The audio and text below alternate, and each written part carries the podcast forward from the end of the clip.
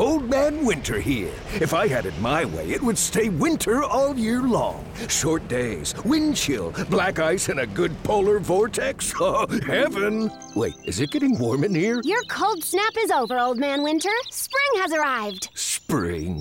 Spring is here, which means it's the perfect time to get away in the Hyundai you've always wanted. Visit the Hyundai Getaway Sales Event, where you can get great deals on all of our award-winning Hyundai models, like the tech-filled Tucson and Kona, as well as the spacious Palisade. Enjoy wherever you go with the peace of mind that comes with America's best warranty and three years or 36,000 miles of complimentary maintenance. But hurry in, these deals won't last. Add more joy to your journey at the Hyundai Getaway Sales Event. Now get 0% APR or up to 1500 bonus cash on the Hyundai Tucson. Now, during the Hyundai Getaway Sales Event. Offers end soon. Call 562 314 4603 for details. With Lucky Land slots, you can get lucky just about anywhere. Dearly beloved, we are gathered here today to. Has anyone seen the bride and groom? Sorry, sorry, we're here. We were getting lucky in the limo and we lost track of time. No, Lucky Land Casino, with cash prizes that add up quicker than a guest registry. In that case, I pronounce you lucky. Play for free at LuckyLandSlots.com. Daily bonuses are waiting. No purchase necessary. Void where prohibited by law. 18 plus. Terms and conditions apply. See website for details. What's good, y'all? This is your boy Justin, aka Just Blaze, host of Above the Rim. And if you want a raw take on the NBA, Above the Rim is a show for you. With dope beats and entertaining guests each week, we offer a great new insight on all things NBA. You don't want to miss it. Talk about it!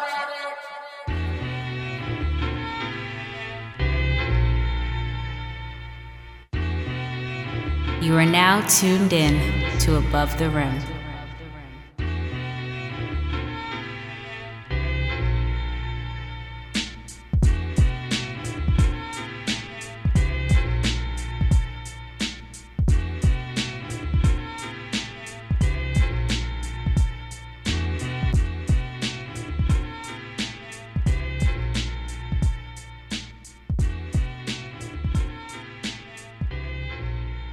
Welcome, welcome to Above the Rim, episode 35.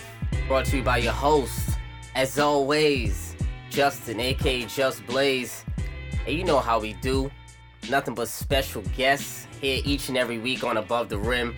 Joining me this week is one of my brothers. I know this guy very well. He's been on two previous episodes of Above the Rim. I believe it was episode 2 and episode 12 founder of the Simeon's House organization, my brother Hakim Constantine. Hi, thanks for joining me, my brother. Good evening, Jess. Thanks for having me, my brother. Oh, anytime, anytime. It's a pleasure, my dude. It's a pleasure. It's an honor to be here. Of course, So, of course, you can find Above the Rim on iTunes, Stitcher, Google Play, and the Almighty Baller Network every Tuesday. Make sure you give Above the Rim that five star review. Follow me on Twitter at justblaze underscore 513. Justin Lee 867 at yahoo.com to submit questions, comments, topics, or use the hashtag Axe Above the Rim. Hawk, where can they find you on social media? On Instagram, Professor underscore OCK, and also Simeon's House on Instagram as well. If not, just search the name Hakim Constantine. H A K I M Constantine. Heard it there. You heard it there. Also, quick announcement. I started a feedback line for Above the Rim. It's via voicemail. So please leave your boy some feedback, or if you want to send a shout out or some love, it'll be greatly appreciated. Also, I'll be playing it on the show when you drop one, but if you want to remain anonymous, if you shook, if you scared, just let me know. I won't play it on the show. And uh, so, of course, leave your info as well. So the number for that feedback voicemail above the rim line is 908 718 1592. That's 908 718 1592. So make sure you drop that voicemail. I'll be playing them on the next show. It's gonna be dope, man. So, man, before we start, also as well, Hawk, I want to give a big shout out to Colin Kaepernick. Absolutely. For, for GQ. Man of the year. Man, of the year. It was the uh the Citizens of the Year award, Citizens right? of the year. I mean, well overdue, Absolutely. but we'll take any win that we can get right now. That's a large one. How did you feel about that when you heard it today? Well deserved. Well deserved. I mean, as much sacrifice as he's had to make for others who are currently in the league, and for those individuals who are in college and who are soon gonna be in the league, Yeah. and for all of the others who who aspire to be in the league. I mean, he basically sacrificed his entire career for everyone else who comes after him. He was a pioneer. A pioneer. So if that doesn't deserve a man of the year or citizen of the year, then what does? Oh, I, couldn't have said that any better. Then what does? Then what does? What does? Yo, that's such a fact. Seriously, what does? Seriously. So big shout out to Colin for that. And respect out for GQ for having the guts to do it. A lot of magazines will be scared right now. They don't want that negative media attention, but they were brave enough and they knew it was the right thing to do. And I'm glad they did it. Yeah, right is right, wrong is wrong. And he's standing up for all of those who don't have a voice and for all of those who don't want to kneel or who don't uh, want to get cut or get released or traded. He said, you know what, F this, man. I'll do it myself. If I got to stand alone, if I got to stand on the cross, I'll do it myself. So much respect to Colin Kaepernick. Much respect, much respect. So we definitely give him love over here and above the rim. So Hawk, so today, man, we're gonna be talking a lot of Knicks. Oh, wow. New, York Knicks. the New York Knicks. New York City is buzzing right now. For all my listeners across the U.S., I know uh, that you know I'm from Brooklyn, New York. My man Hawk is also from Brooklyn, New York. So we have a bird's eye view to the frenzy that is the unicorn, that is KP, that is the New York Knicks right now. And almost everyone who follows the NBA outside of, you know, some diehard Knick fans thought that the Knicks would be one of the worst teams in the league this year. Myself included. I know you did. I, know you did. I damn sure did. I definitely did. Just so disrespectful. Of course, I had to. I mean, the Knicks, the Knicks right now, their record right now is 75. They're six in the East right now. They started the season 0 and 3. So, Hawk, my man, I'm gonna ask you describe the mood of the Knicks fan base right now in one word. Optimistic. Optimistic. optimistic because for the first time in a long time, you got hope because you're building around a bunch of young players. So the only way you can go is up. It's not like you have a bunch of aging veterans, Yeah. guys who's been there 10 years, 13 years on their way out. You got guys on their way in and guys that are not only young and hungry, but they can ball. They definitely They can also ball. can ball because it's one thing if you got guys that's young and hungry, but they can't ball. You got guys that's young, hungry, and they can ball. So the fan base is definitely optimistic. I agree with you there. One word that I have to describe the mood is a little hyper right now. and let me tell you why I say hyper. Right now, Knick fans are a little hyper. I mean, it's okay to be excited about the Knicks. I totally get it. I totally understand. I am excited for the Knicks right now. It's been a while since we had something something to necessarily look forward to. But the reason why I say it hyper is because it is only 12, 13 games, 15 games into the season, and it is early. And a lot of times, new players or young players like to get off to a hot start during the season because they're excited, they're ready to go. The players are hyper as well. It's a new era for the Knicks right now. So the, that's why I say the Knicks fans are slightly hyper, but I can't be mad at it. I got you. I got you. But you know the reason why I say optimistic is Mm-hmm. because they have young guys, but they got what I like to call young vets. Because when you look at KP, he's been around three years. When you look at Tim Hardaway, Mm-hmm. That's a veteran?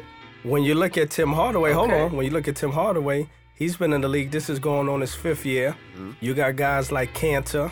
You got other guys like McDermott.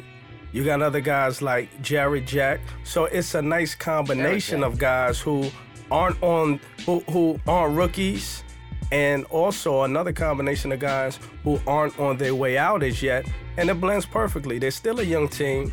You know, they they still got the young point guard, but at the same time, it's going to mesh well and it's going to blend well for the future. So hmm. definitely, one more time, optimistic. optimistic. Do you feel like the fan base feel the same sentiment that you have right now, or is it a little all over the place? How do you feel the majority of Knick fan base feels right now? From Oh, the people well- that you've spoken Well, to. from the people that I've spoken to, I would say that they, you know, that they feel similar to the ways that I do because it's not like any guy is scoring 50 one night and then the next night they're scoring three points. You're seeing what the future has in store. You're seeing Porzingis turn into a, a star right in front of your eyes.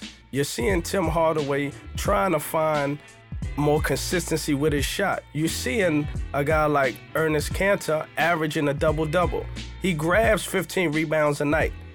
Everybody can't ha- average a double double. Everybody can't grab 15 rebounds a night. I agree. Not to mention, you got guys like Hernangomez who can't even get off the bench because we got guys like and young he was vets. a promising young rookie. Absolutely. You can't All get rookie off the team. pine right now. We got young vets, as I like to say, like Kyle O'Quinn putting in work, Yeah. doing dirty work. I like Kyle O'Quinn. I want to give a shout out to Kyle O'Quinn. I really like Kyle O'Quinn. And Hawk, I'm glad that you brought up KP because, of course, KP is the franchise right now. Now, this year, Kristaps Porzingis, the 7-3 phenom, the unicorn, has taken his game to another level this season.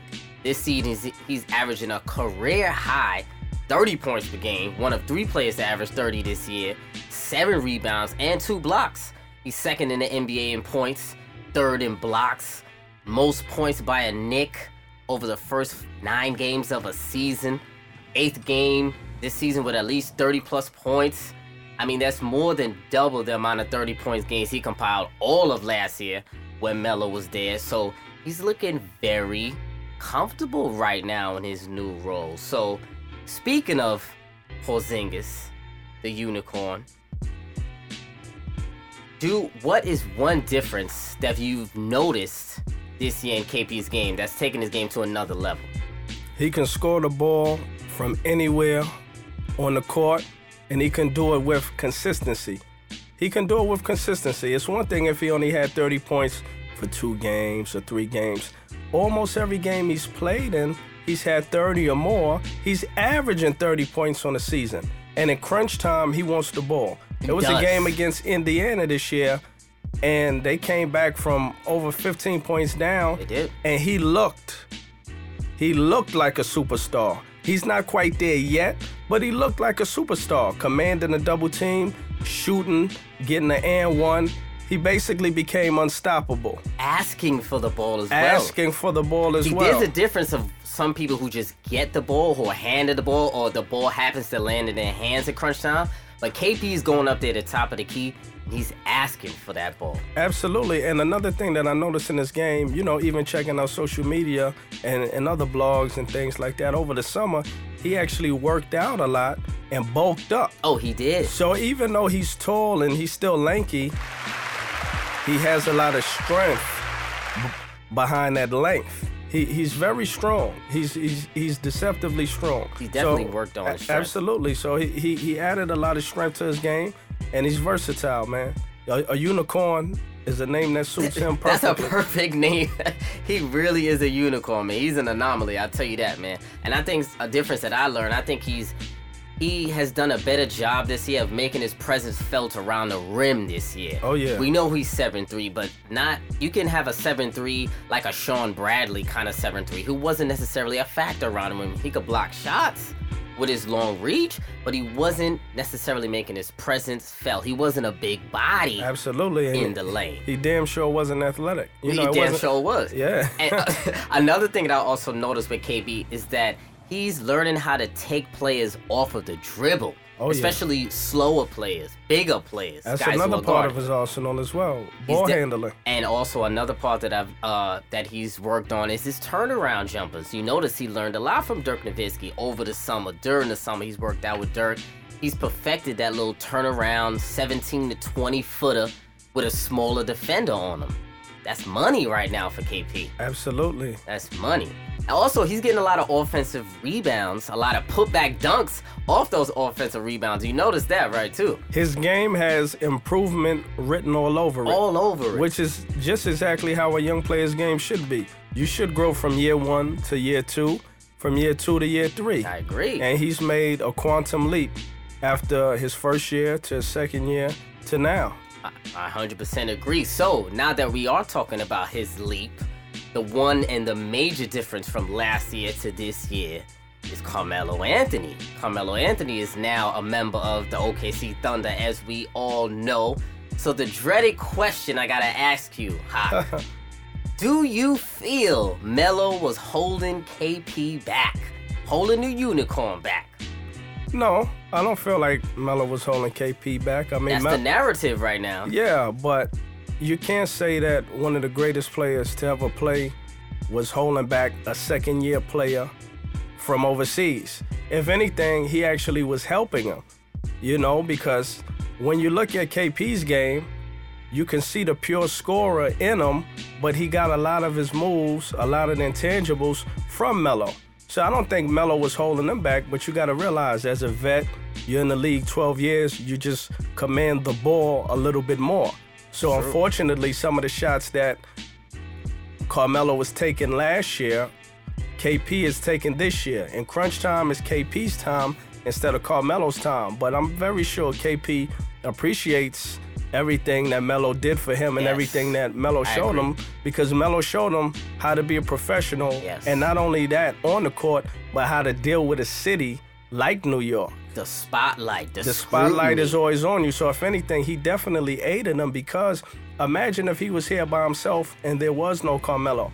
The media could have actually broke him down. They would have had a field day. Who's this seven foot three guy, 210 pounds from another country? Exactly. But now when Carmelo was here, Carmelo was able to absorb Yes. all of the negativity Yes. while KP could quietly work on his game. I 100% agree. So I, I definitely to agree. answer your question, just no, not at all. I don't think Carmelo held KP back at all. He he aided him. I, I agree with you there. I think, I definitely think he helped him and he aided him, as you alluded to.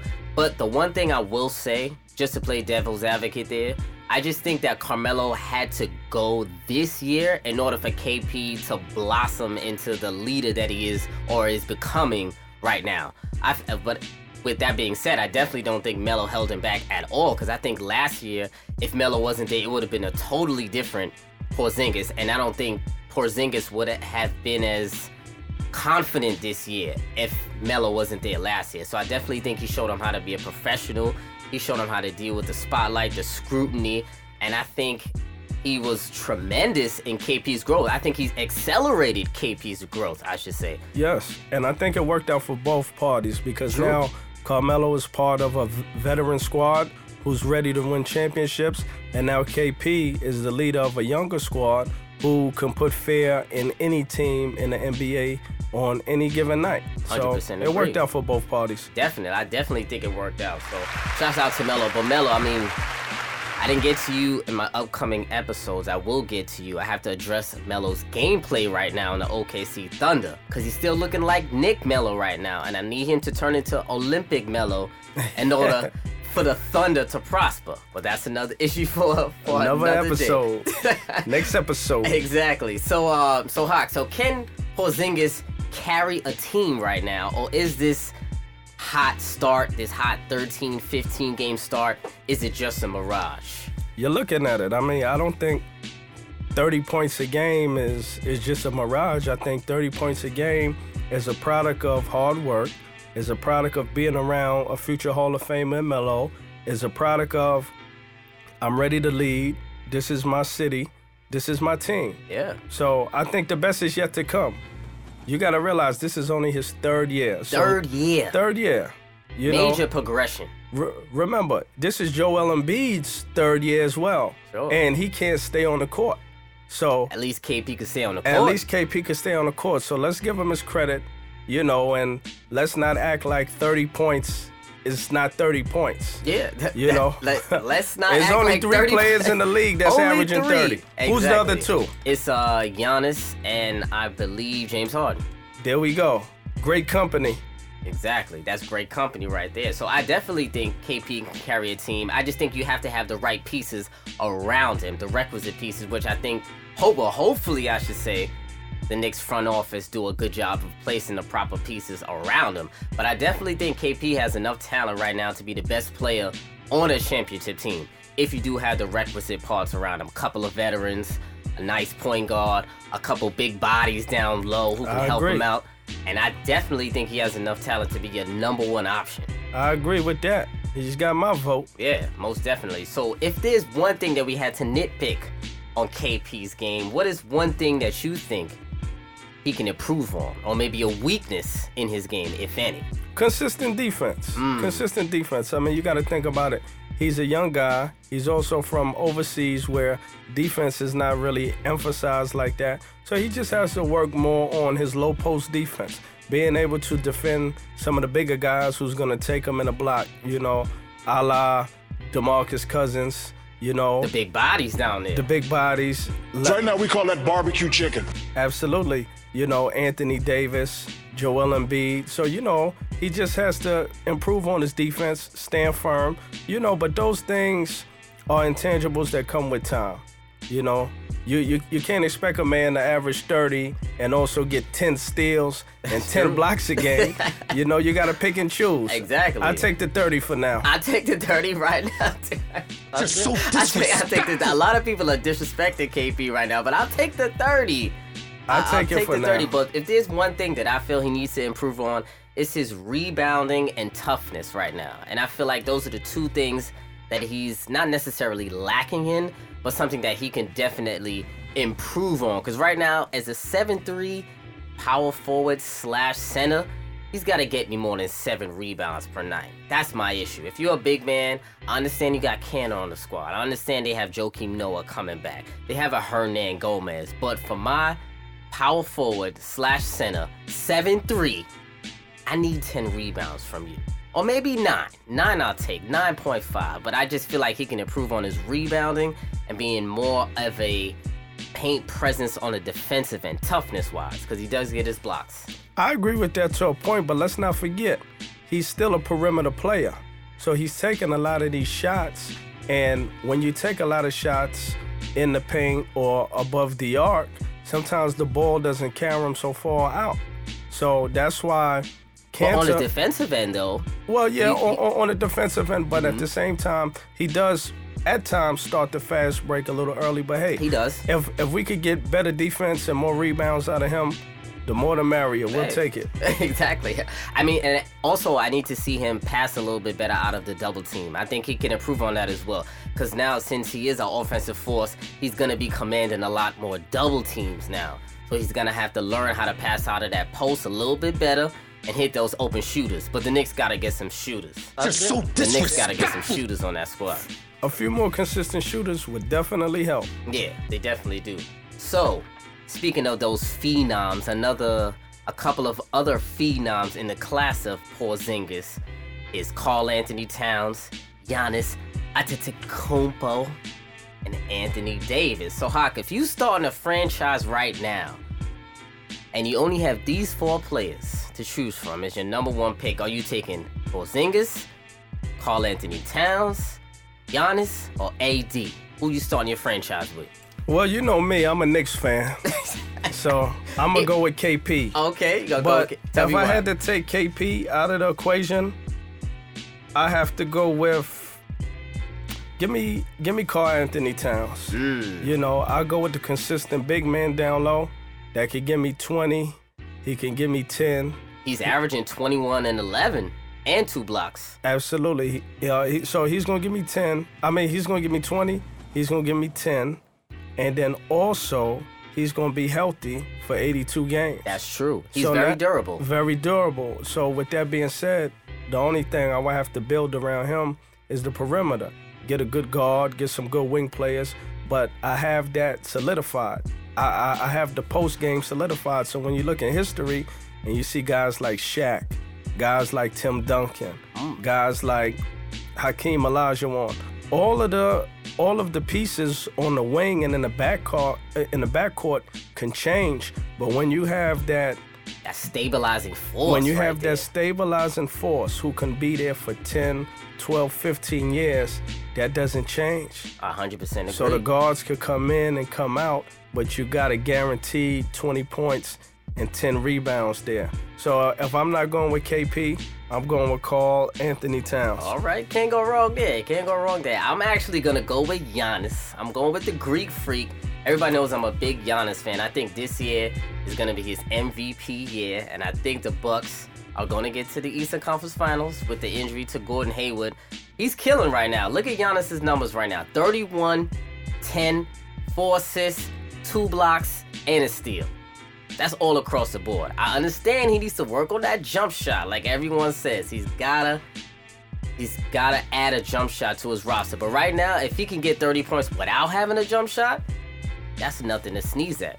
He's a freak athlete. He plays on both ends, offense and defense. And I think right now having an elite wing player to me right now might be more important than having an elite big right now in the NBA. And that can go either way, honestly. But for me, I'm taking Giannis. I think he's just a generational type talent.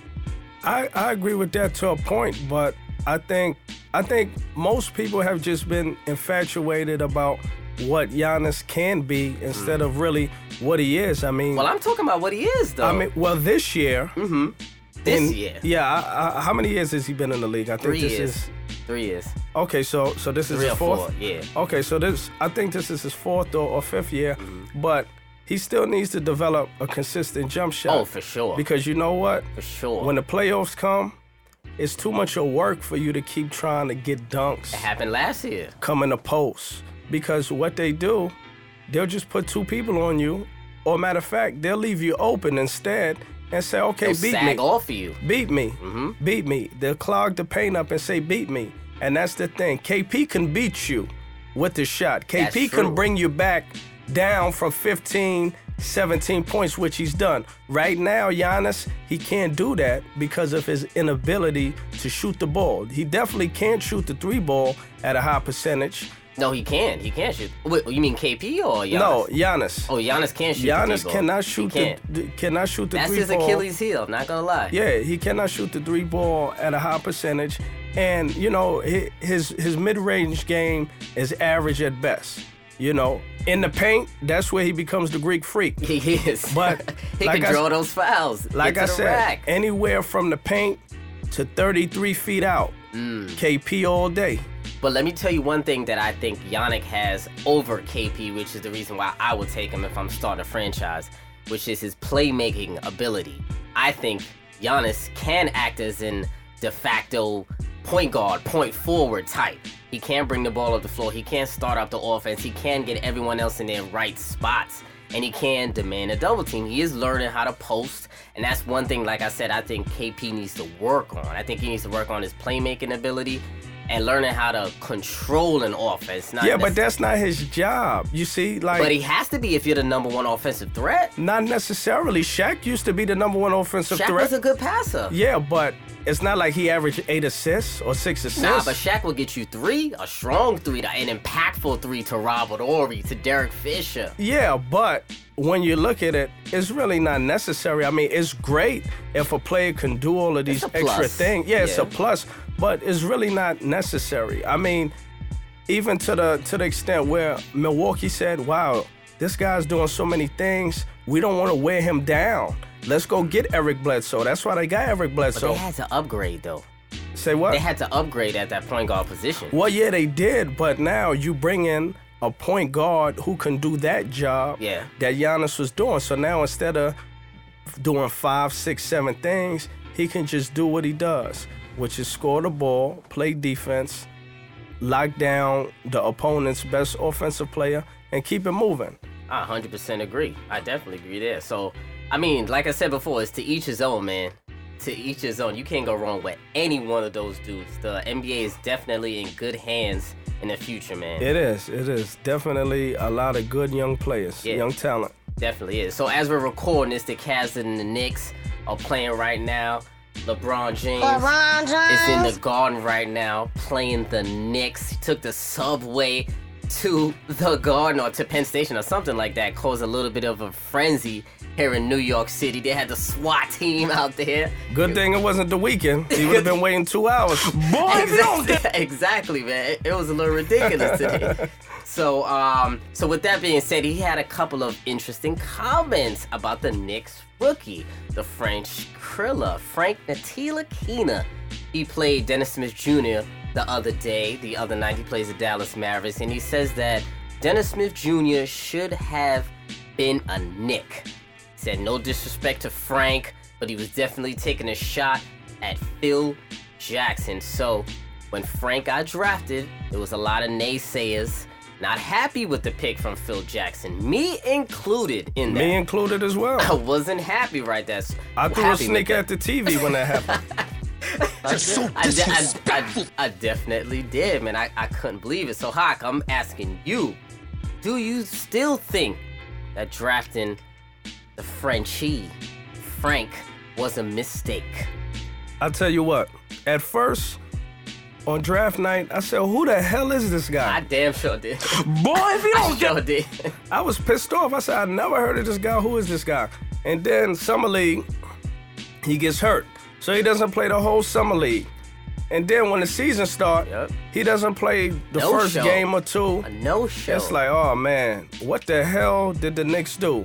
But then I watched the game against Indiana, and I saw when they took Jarrett Jack out and they brought him in and they put him on Oladipo, and the whole game changed. I mean, defensively, mm. this guy right now is the best defensive rookie right now. Best? The best defensive rookie, okay. in, my, in my humble opinion, he's the best defensive rookie right now. His footwork, he's long, he's consistent, and when you watch the Knicks, that's actually a great element that he adds to the team in pairing him with Porzingis, who can sometimes fall asleep on defense.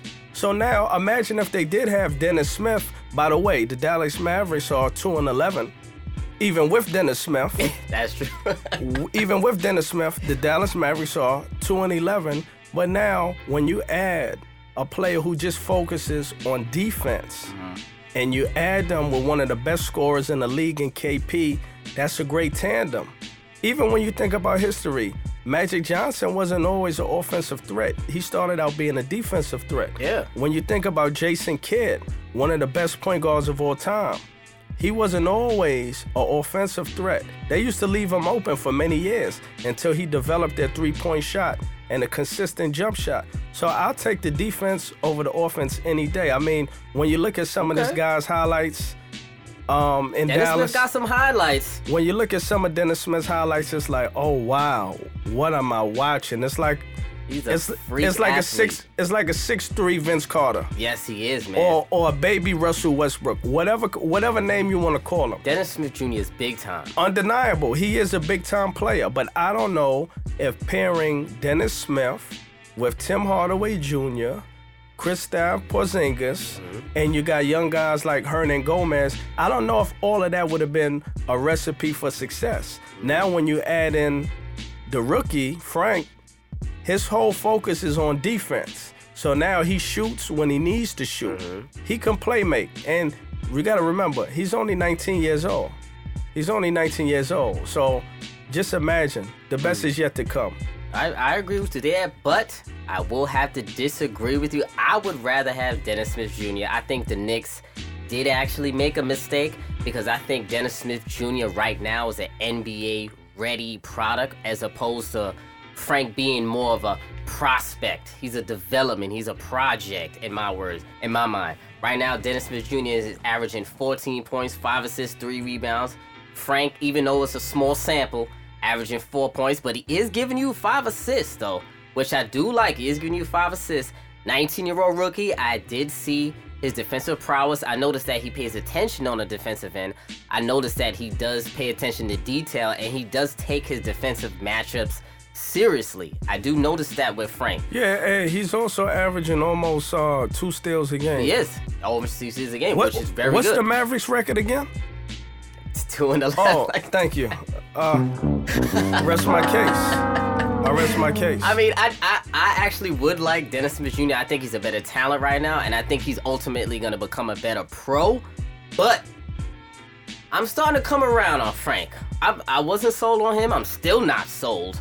10 games is not enough for me. I like what I'm seeing from Dennis Smith Jr. I think he's in the running for Rookie of the Year. He definitely might not win, but I think he's in the running. So I think right now, if I was a Knick fan, I would rather have Dennis Smith. Right now, Rookie of the Year, I would definitely give it to Dennis Smith. Oh But- no, Ben Simmons probably has to get Oh, it right. Ben absolutely. Simmons, yeah. Ben- Ben Simmons as well. But if I'm looking for a guy that's going to play team ball, be unselfish, and play defense, I think Frank is the guy. You know, sometimes it's not about the best person, it's about the best fit. True. You know, true. and it's all about the best fit. Great point. It's definitely about fit. And I just think right now, the Knicks rookie, he fits what they're trying to do. Yeah. Play defense, be gritty, be tough, and also let KP do the scoring. Yeah, that's true. You know, because when you think about it, that's what they paid Tim Hardaway Jr. Yeah. $88 million for. That's- it's the score. I mean. I, I don't know if he's scoring $88 million worth He's right now, definitely- but he's definitely. you know, I don't know what they were thinking when they gave. it's him a that. long season. It's a I'll be long season, so They must you have know. been on the mile. I when check back in that. with I check back in you with uh two weeks and see. Who, who who gave him that contract? I think it was Koby Altman or something like that. Uh, He, somebody. he definitely I be on the mile with that yak he was on a hard mile yesterday, Skip. He was on a mile with the yak when he Hard. signed that paperwork. On the yak, hard. hard yesterday, Skip. Most definitely. So before we move on from the Knicks hot playoffs this year, is it possible? What do you think? Yes, I think the playoffs are possible. Uh, right now, I think they sit. Right now, I think the Knicks sit at the sixth seed. Mm-hmm. Then Is- six seed. It's very possible because some teams are going to drop, some teams are going to elevate. Like if the playoffs started today, I don't think Cleveland would be in, but Cleveland will be in there. I think teams like Detroit will drop off. Yeah. You know, other teams. Indiana's in there right now. Orlando's in there right now. Indiana would definitely drop off. Orlando would definitely drop off, and I think the Knicks could get in there as a solid seventh, eighth seed. I mean, And that's that's very doable though. It's very possible. It's very year. doable, and you know when you look at when you just look at the talent in the East, it's not as rich as Not at all. it used to be. So I don't see why a team led by Porzingis, who's averaging 30 points, can't make it to the playoffs. You know, right now I see the Knicks finishing at close to 500, if not at 500. So 41 and 41. Okay. I mean, that's remember you said it now. So we gonna double back on this. We hear that 500 Listen. record, 41 and 41. I'll put it to you like this: If the Knicks don't finish at 500, dinner on me, Peter Luger's. Oh, that's you heard it here first. You heard it. That's what I'm talking I'm a about. man of my word. I hear you, man. I mean, I personally, I don't think the Knicks are gonna get in because I feel like for some reason there's gonna be some type of injury bug during the mid-season. I don't think KP is gonna play the entire season. I think he's gonna give you about 65 games, though, 65, 70, which might be enough for them to get that eight seed, like you said. But I personally think they won't because I think other teams or other veteran teams, maybe the not necessarily veteran teams like the Magic or Pacers, but I think they're gonna make a late season surge and ultimately surpass the Knicks to get that seventh. Can you name me somebody offered Orlando Magic? Yeah, Jonathan Simmons, Vucevic, Speights, Elfrid Huh? Payton, Aaron Gordon. My point exactly. I rest my case. So you trust? It's a crapshoot. No, you I don't trust, You trust one of those no guys way, no way. over KP? No way, not Oh, at okay. all. Not at all. Oh, okay. Not at all. Okay. it's- like I said, No, no, no. Go ahead, man. Go ahead. it's very, very doable. I be on the I mile. sound Yeah. like I'm on a mile right now. I think you are on the miles and that yak hard. Yeah, you never know, man. You never. of course. All right, y'all. So it's time for a quick break, but we'll be right back with more heat. All right, y'all. So we back again. So my man Hawk.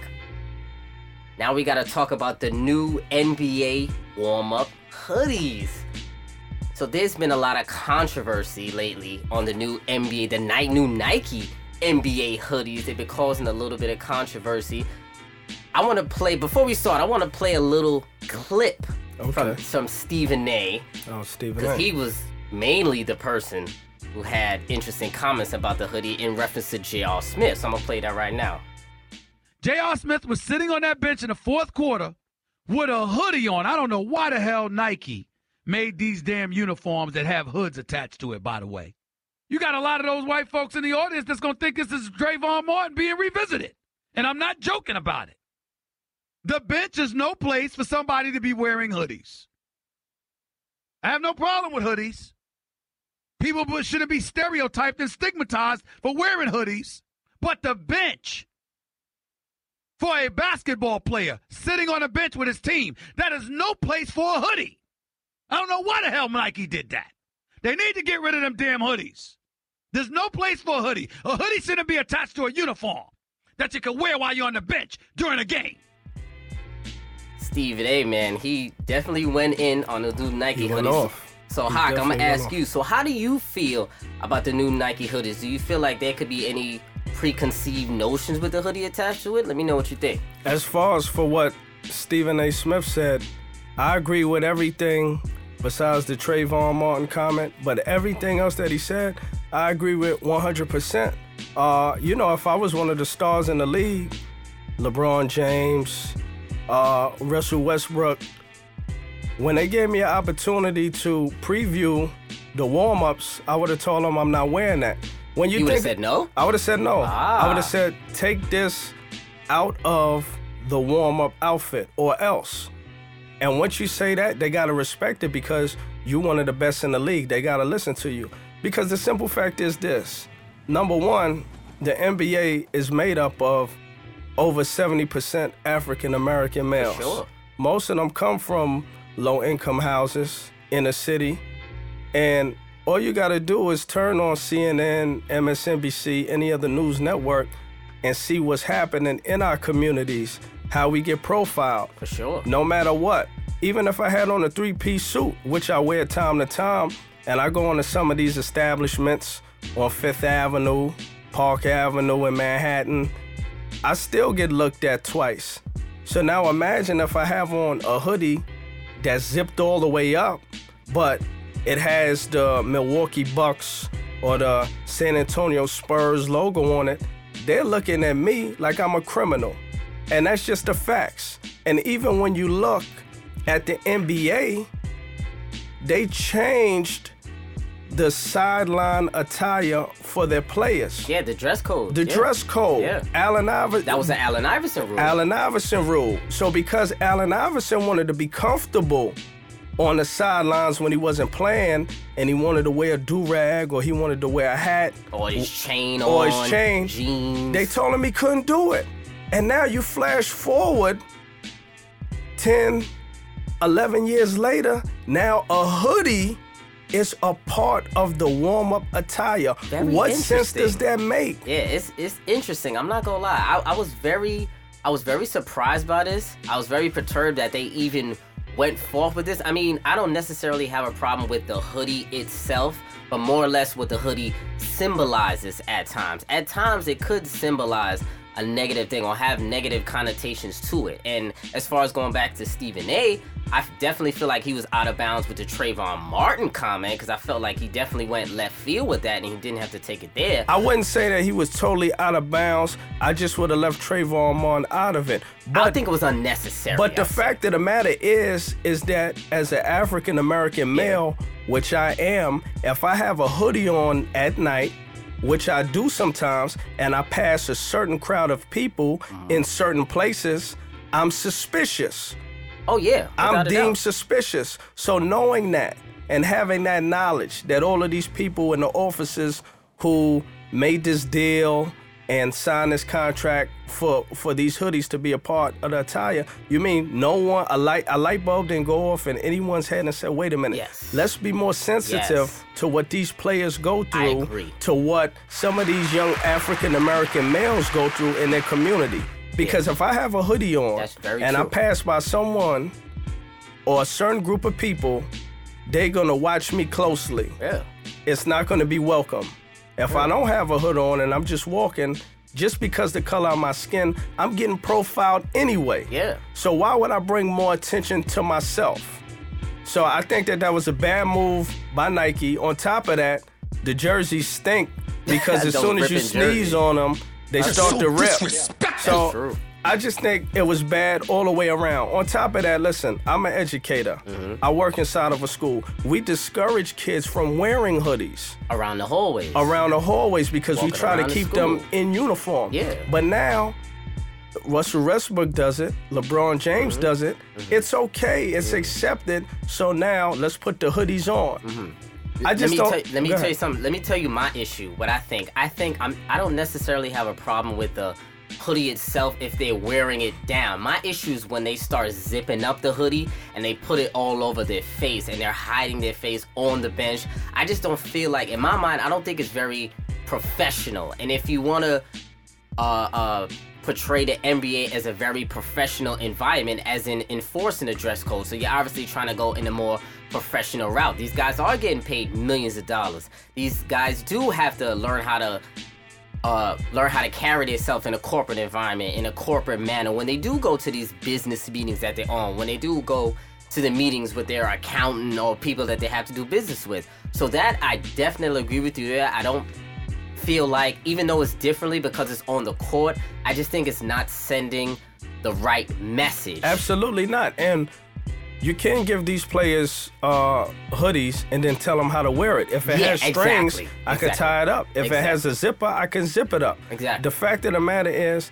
they shouldn't have got hoodies in the first place because it sends the wrong message, especially We're to the living in a sensitive minority. time right now. And We're living in a sensitive time, and it sends the wrong message to the minority young men. A lot of which who I work with, a lot of which who I coach. True. It sends the wrong message because when I see my young boys, I tell them take your hat off when you're in the building, take your hood off when you're in the building. and have they, some respect. And they're gonna be upset about you saying it the first time, but they're gonna realize later in life there's certain things that you can and you can't do, and you have to uh, portray yourself or carry carry yourself. in a yeah, you got to carry. manner. You have to carry yourself in a respectful manner, and you have to understand the facts that you are a young minority man, and right or wrong, you're gonna get judged and looked at differently. Yeah, I definitely 100% agree. 100% agree. So, I mean, the hoodies are here to stay for now. So, I guess we gotta uh, deal with it or be cool with it, I guess. But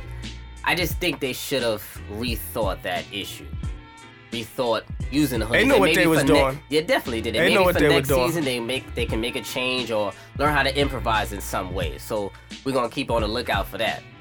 Definitely. Let's see what happens. Stay tuned. Stay tuned. So a new segment that I'm premiering on episode 35 of Above the Rim is the Who Are You Sending Overseas segment. Those of you, the listeners, if you remember my man Dominique, shout out to Damo. Uh, he oh he he brought up D Rose a lot. Every time he brought up D Rose, he always said that D Rose isn't as talented anymore, and that if he can't play ball the way he's capable of playing ball, it's time for him to go overseas. It's time time for him to go overseas and play ball. So for my man Hawk, I'll be throwing out three candidates who I think are either old or underperforming. And he's gonna tell me if he thinks they're washed up, and if he thinks they're washed up, he's gonna send them overseas, or they could stay in the U.S. and play ball.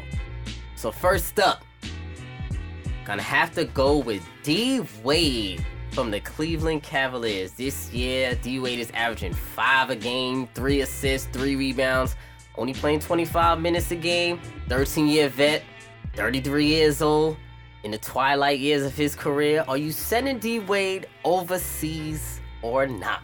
No, I'm not sending him overseas. Uh, I just think for D Wade, people put too much expectations on him. You got to Mm. think about it. He's had a long career, but he's also taken a lot of punishment throughout his career. You know, he's He very, you, you know, and on the back half, he's been very injury prone. But if guys like Channing Frye and Richard Jackson, R- Richard Jefferson, excuse me, still could get a check, so can D Wade. Yo, and say. Thank you. if guys like Channing Frye Thank you. and Richard Jefferson can still get a check, so can D Wade. So And can D Wade. I think the acquisition of D Wade is not really for the regular season. It's more so for the playoffs. Thank you. Because Yes. when it's two minutes left on the clock and the team is down by two, D Wade knows what to do. I still trust him rather than trusting some of these young guys with the ball. Oh, definitely. He's a man. crafty veteran. So, So, so you keeping him here? yeah, we keeping him here because Okay. he just has to make it through the regular season Yeah. and the playoffs is his time. Cleveland will be all right. Cleveland will be all right, man. I, I know they were going through rough times right now. I definitely agree with you there. I'm not I'm not ready to send D Wade overseas yet because he wasn't brought to Cleveland for right now. He's not Yeah. brought to Cleveland for the for, for the first 15 games. Save him for April. Save him for April. He's there for the last 15 games. So I'm not ready to give up on D Wade yet. He just has to get through the regular season. So next up, Andre Iguodala, are you sending him overseas? This season, he's having averaging career lows across the board, five points per game, three rebounds, three. Assists. Oh, excuse me. The last D Wade, he was aver- actually averaging eight points per game. Excuse me. Andre Iguodala, Iguodala is averaging five points per game, three rebounds, three assists. Also playing 25 minutes a night. 13 year vet. He's 33 years old. Are you sending him overseas or not? No, I wouldn't send him overseas either. Uh, you know, he's a champion, two time champion. But what I would say is for the price that they're paying him, maybe it's a little bit too much. At least D He definitely Wade cashed in he's this getting summer. absolutely. At least D Wade, he's getting a league minimum, so he's not really hurting the cap. True. But you know, I think Iguodala is making north of ten million dollars, which is a lot of Yeah, money for to pay a guy who's only averaging five or six or so points, but he's another guy that you save him just in case if KD is down for a few, Curry is down for a few, He definitely Draymond can Green, step in absolutely. Draymond Green gets suspended for a few, as he usually does. Just so disrespectful. As he usually does. As he usually So, does. He's just another car in the garage that you bring him out in April and you say, let's bang. Ooh, another big body in the Another garage. Another big body in the garage. you know, you don't bring him out Talk now. about it. You save him for later. Of course, I definitely agree. So I don't think it's time. I agree with you. I don't think it's time to send Iggy overseas. I'm gonna keep him here as well. So next up, Tony Allen.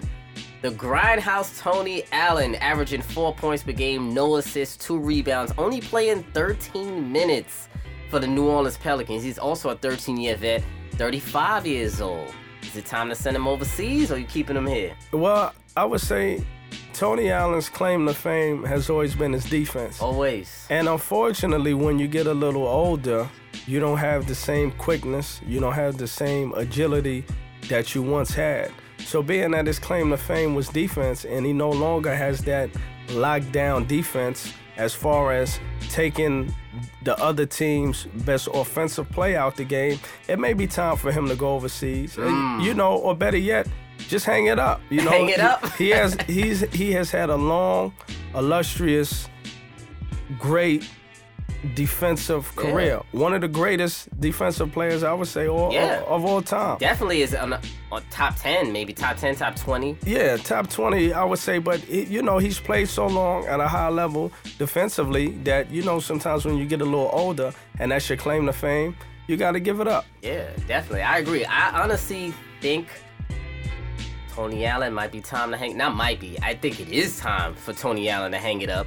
Overseas may be a stretch because, I mean, he actually could go overseas and get some minutes and Yeah. bowl over there in Shanghai. he could get some minutes, but those guys are fast over there. They are fast over there as well. We don't want him to tear his ACL or anything like of that. course, of course, not getting up and down the court. I oh, mean, no, you got to bow out gracefully sometimes. Yeah, he's in them goon years right now. He's those veteran presence goon years right Yeah. now. Tony Allen's in. a lot of mileage. A, a lot, of mileage. a lot of mileage on him. So that was the overseas segment right there, and now it's time for the crossover segment. Not a game, not a game, not a game. We talking about practice. I got some good ones this week for the crossover segment. So for my new listeners, I'll be throwing out player comparisons from different eras. My man Hawk acts as a GM, and he tells me who he would take out of the two in their primes. Of course, he doesn't know these choices. So Hawk, I got some goodies for you. Let me hear it. First up, are you taking a prime Jason Kidd or a prime Gary Payton? Now let me give you the career stats. Jason Kidd, 12 points per game, 6 6 rebounds, 8 assists, 1.9 steals per game, 40% from the floor. One-time champ, 10-time All-Star, 5-time All-NBA first team, co-rookie of the year, 4-time All-Defensive first team. GP, the glove. 16 points per game, 3 rebounds, 6 assists, 1.8 steals per game, 46% from the floor. One time champ, 9 time All Star, 2 time All NBA first, 1 time Defensive Player of the Year, 9 time All Defensive First Team. Are you taking Prime J Kidd or Prime Gary Payton? If I had to make a selection, I would definitely take uh, Prime Jason Kidd. And how I come to that decision is this: if you swap them out, what do I think the production will be? I think if you take Gary Payton in his prime, and you put him on those Nets teams that Jason Kidd played on. Kerry I don't- Kittles. Yeah, Kerry Kittles, Keith Van Horn, Keith Van Horn. one of the Collins brothers. Todd MacCulloch. Todd MacCulloch. I don't think, I do not think that Gary Payton could have brought that team to the finals once, let mm. alone twice, mm. let alone be a perennial powerhouse in the Eastern Conference. When you look at Jason Kidd, he's the epitome of a leader and a playmaker. Like he, he's made guys better. And when you look at the rosters that the Nets had over those years, he's gotten a lot of guys a lot of checks. Yeah. A lot of guys, Oh, a, a lot of checks Oh, just by penetrating and dishing. He made a lot of boys look good. He made a lot of boys look good. Richard Jefferson, Kerry Kittles, um, Kenyon Martin. Kenyon Martin. You know, the list goes on and on. So I would definitely take Jason Kidd. And not to mention, he's top 10 all time in three point percentage. Yeah, that he is. And three point three point is made as Three well. point is made as well. For, for they used to say Jason Kidd. They used to call him Ace and Kid with no J. Yeah. But he ended up on top five or top ten in uh three point. Three point is Absolutely. And, and that just shows you that the evolution of someone's game because he came True. into the league as a defender and then he developed his game more and a little more Yeah. and became one of the best point guards of all time. of all time. I 100% agree with you, Hawk. I definitely agree. I'm going Jason Kidd as well. I think he's top five point guard of all time. I'm not gonna go down the list. I could say that for another day, but I definitely yeah. think J Kidd is top five all time. I think he's a better leader than Gary Payton. Even though GP was a great leader, uh, he did galvanize those Seattle Su- Supersonics teams in the nine in in the year 1996 to get to the finals. But I still think they had a better team than that Nets team that Jason Kidd took to the took to the finals to go against those Lakers. I agree. And I think Jason Kidd was one of the few players that can actually impact a game without scoring. There's only a few players that can do that, like a LeBron James, those kind of types, a Magic Johnson. Jason Kidd is one of the few who can have a quadruple double, a triple double without scoring 10 points. That's very rare and very hard to do. So I give Jason Kidd the utmost utmost respect. No disrespect to GP, J Kidd. but J Kidd is the man. I'm taking J Kidd, definitely. So next up, this is another interesting one. Hawk, are you taking a prime Scottie Pippen or a prime Kevin Durant?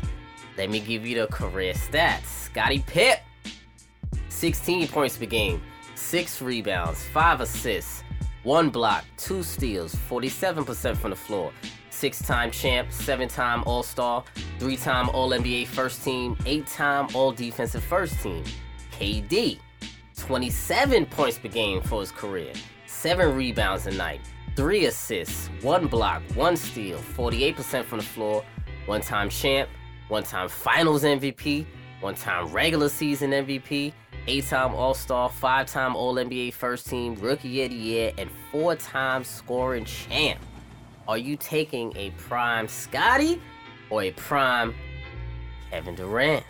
I would have to go with a prime Kevin Durant. Ooh. I definitely would have to go with a prime Kevin Durant because he has one of the greatest offensive arsenals of all time. He can score from anywhere on the court. He's not too shabby defensively, and he's just a great overall player. Don't get me wrong, Scottie Pippen, one of the greatest of all times. You know, he's got six rings. He's been there with Michael Jordan, but we've seen what KD can do by himself Yeah. and what he can do with others. And you know, greatness is greatness. You know, regardless to whatever moves he made, teams wise and career wise, just on the court, he's a supreme talent. Supreme. Supreme talent. you know, Scotty, talent. generational talent. Scotty, a great player for his time, one of the greatest defenders that there ever was. But I gotta go with KD. Mmm. Hawk, we two for two tonight, man. We two for two, my brother. Great minds think alike, Great my brother. minds think alike. I'm also taking KD. I'm not gonna lie, no disrespect to Scotty at all. One of the best small forwards ever, ever. One of the most versatile small forwards ever. But KD, that boy is an unstoppable force on the offensive end. 6'10, 6'11, damn near seven feet, can pull up from 30. As Stephen A. Smith says all the time, he can be your number one offensive option on the team, and he's no slouch on the defensive end. No if you slouch. notice this year, last year as well, he's leading the Golden State Warriors in blocks. Underrated. he's- Underrated defender. Underrated defender. I think he, in his first couple of years, he had to learn how to be a great defender. Yeah, Scottie Pippen time. always had those intangibles. He's a great defender. We all know that about Scottie, but I think KD's offense trumps Scottie Pippen's defense and versatility. Absolutely. So I I, would definitely would that. have I definitely would have to go with KD. And I think ultimately when it's all said and done, when KD's ready to retire, I think he's gonna be higher on the list of small forwards than Scottie Pippen. I agree. So I have to go with KD. Definitely, man. So I appreciate you joining me from the crossover segment. So Hawk, as we know, you are a coach as well. Yes, for- sir. For, the young boys off the field. Yes, sir. So how's that going, my man? Well, you know, uh, for those who don't know, uh, I coach at Sheepshead Bay High School, the junior varsity team. Uh, you know, right now we stand at two and six.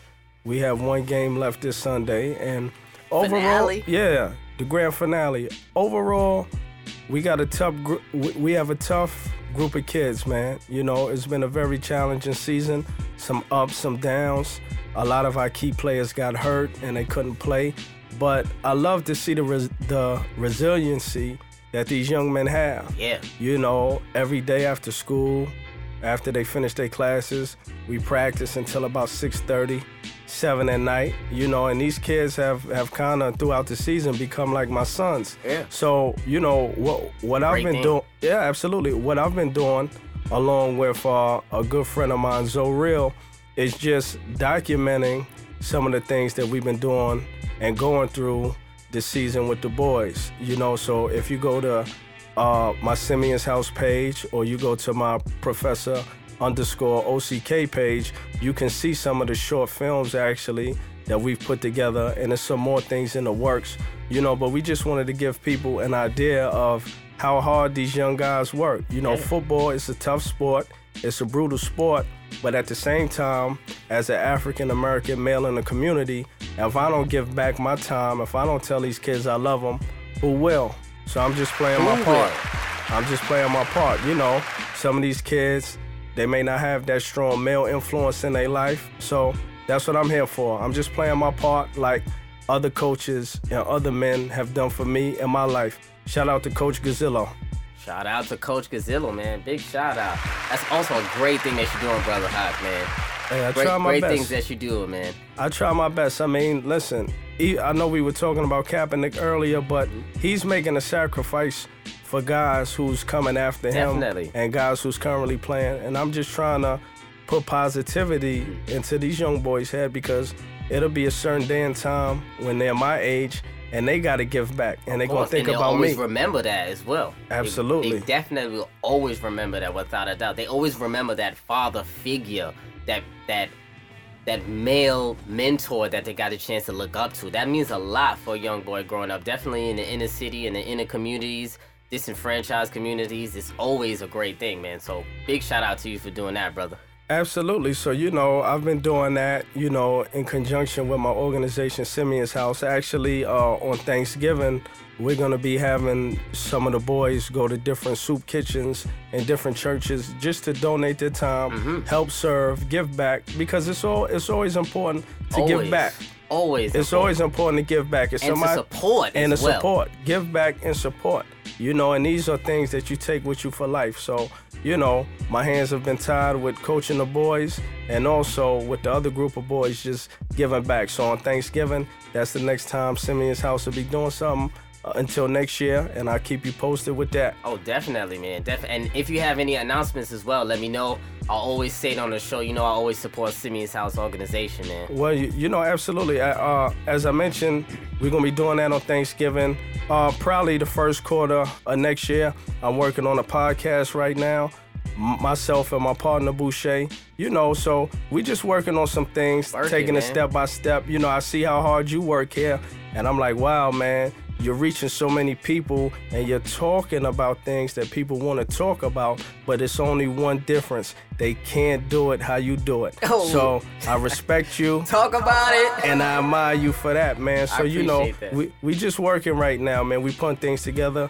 We also got a documentary coming. But as I said, check out the short films on the web pages and you know, contact me. I can be reached at C H A K I M 87 at gmail.com. So just reach out to me, follow the pages, and keep in contact. Most definitely. man. Peace and love. Of course, a big shout out to you for that, my brother. So of course, you know you always can find your boy Just Blaze on Twitter, Instagram, all of that good stuff at Just Blaze underscore 513, J U S B L A Z E underscore 513. And like I said before, for next episode, make sure y'all drop a voicemail, drop a VM, Leave a message. leave a message on the telephone line, on my voicemail line. The number again is 908 718 1592. And of course, I'm gonna be playing that on the next episode of Above the Rim. So, Hawk, I appreciate you, my brother. Thanks for joining me. Thank you for having me. I appreciate it. You know, it's always a pleasure. So, that's Above the Rim, episode 35. And we out.